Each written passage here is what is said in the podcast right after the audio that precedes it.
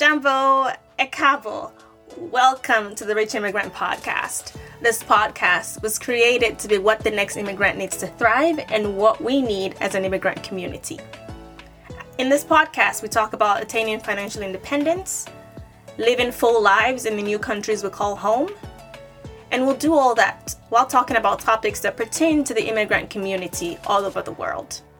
We'll do that with grace, with truth, with love, and yes, with great background music. So please dance into every podcast episode with me. I'm Dio Lateru, and I'm your host. Welcome. Hello, hello. Welcome to episode 32 of the Rich Immigrant Podcast. We are close to the end of season three, um, but today I'm talking about a topic that's near and dear to my heart. And no, it's not about money. Um, I'm talking about the pressure to be the perfect immigrant. So now you probably wouldn't mistake me for a terrorist or a murderer. You know, I'm I might you know I'm someone that you might consider a good legal immigrant. Okay, well maybe I'll be honest. When people see that I'm I'm Nigerian and they think about you know underwear bomber, they might do a double take. But aside from that, I'm a pretty ideal immigrant. You know, I have no criminal record. I have one speeding ticket for in the last 19 years. I have a good education, even a master's degree. Ooh. I moved to the US from Nigeria in the early 2000s, and um, you know, I earned an undergraduate degree here in the US as well as a graduate degree. And I've been working my butt off ever since I landed on American soil. And since I did, I've always paid taxes, done all of that stuff.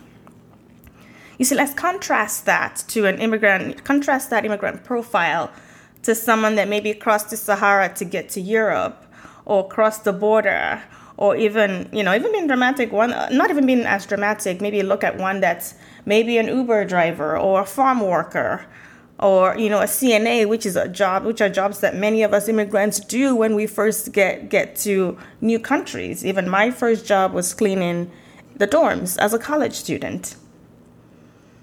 And so it seems like the narrative is that you're either a super or ideal immigrant or you're a lower level immigrant. Immigrants are hardworking and resourceful people, but we are so much more than that. We are human. We are not above making mistakes. And with all of that, we are all equally deserving of a chance at life, of a chance to thrive. You see, there are stereotypes that certain Asian and Jewish Americans are good, law abiding, even affluent, productive immigrants or citizens. And then there are other stereotypes that Hispanics, African Americans, or African immigrants are prone to crime and dependency on welfare. All stereotypes. And so, what does this do for us as an immigrant community, right? It creates pressure. And so the first type of pressure is that pressure from society.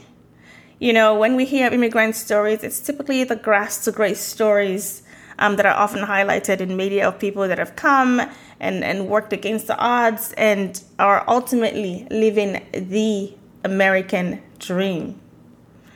And while I would I love when people when people's stories are highlighted for what they've been through and what they've worked through, um, it's not should not be the only narrative.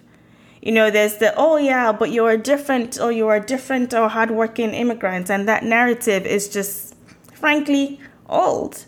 It places pressure on us immigrants to strive to what that person attained.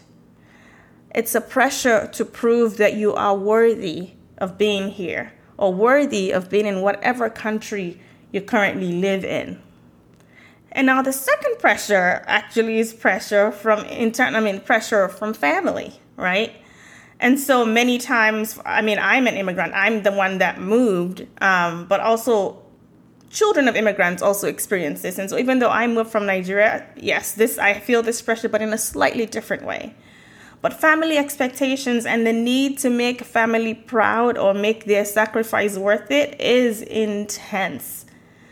So when we feel like, or when we are told that we aren't doing well enough, you know, um, to, you know, it can be like I didn't come to America for you to not go to school, or I didn't come to America for you to not get a PhD, right?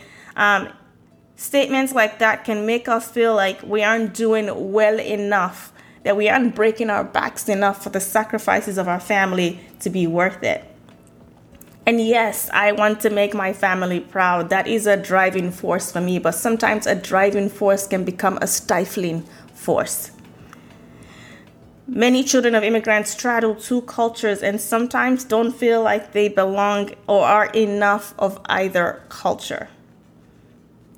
Many of us also feel the responsibility to financially support our family, our siblings, sometimes our nieces and nephews.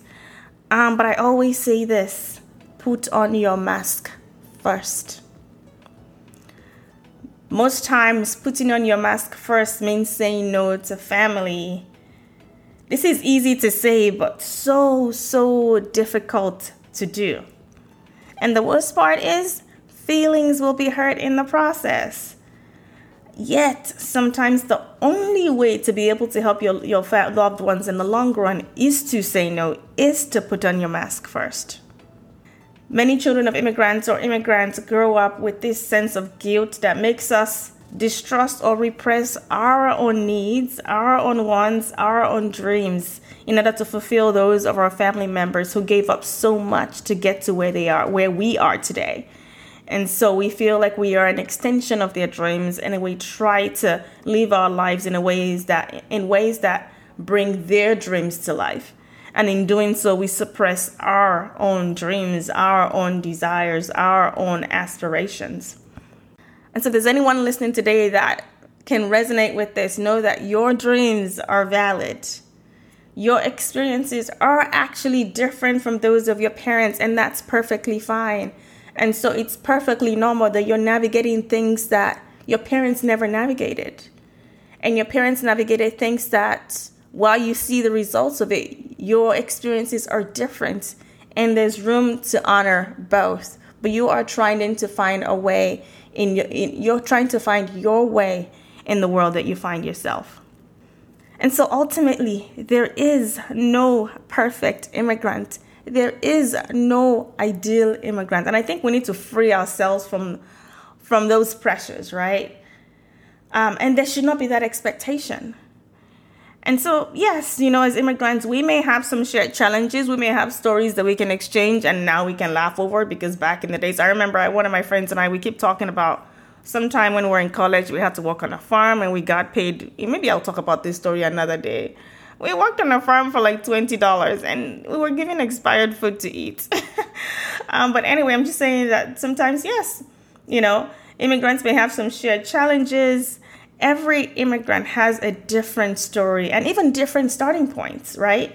Um, we can honor our parents' sacrifices and, and, and yet have dreams of our own, not theirs.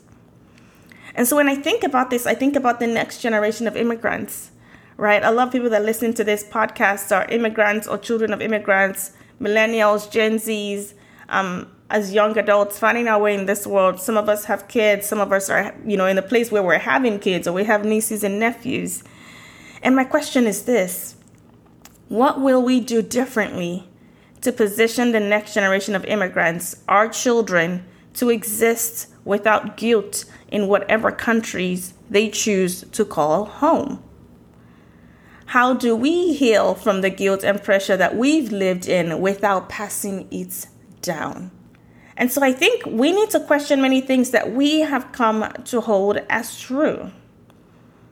I think every time we feel guilt, we need to question that guilt. And sometimes guilt is good. Guilt can be a warning sign to be like, man, okay, you shouldn't have done that. But other times, guilt and shame, they're learned, right? And that's the guilt and shame that we need to do away with and not pass down to the next generation.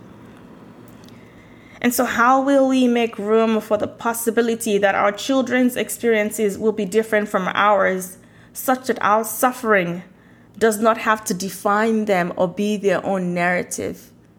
And in doing so, it doesn't negate what we came through or what we went through as immigrants, but it gives them room to move forward and to, you know, fly. I know this sounds a little woo woo, but really, that's how I, I think about it.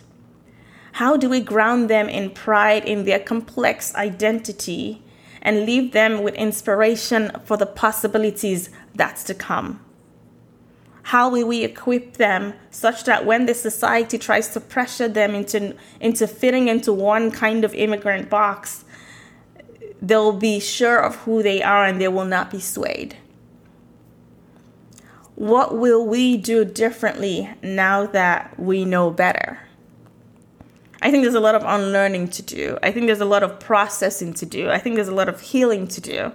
And I want to shout out two pages that I follow on Instagram that are helping immigrants do this, right? One is Progressive Immigrants, um, and the other one is Brown Girl Therapy. I've I followed both. I followed Brown Girl Therapy for maybe like two years now, and Progressive Immigrants, Progressive Migrants, I found in the past year or two. I'll put a link in the in the description for the podcast here, so you can check them out.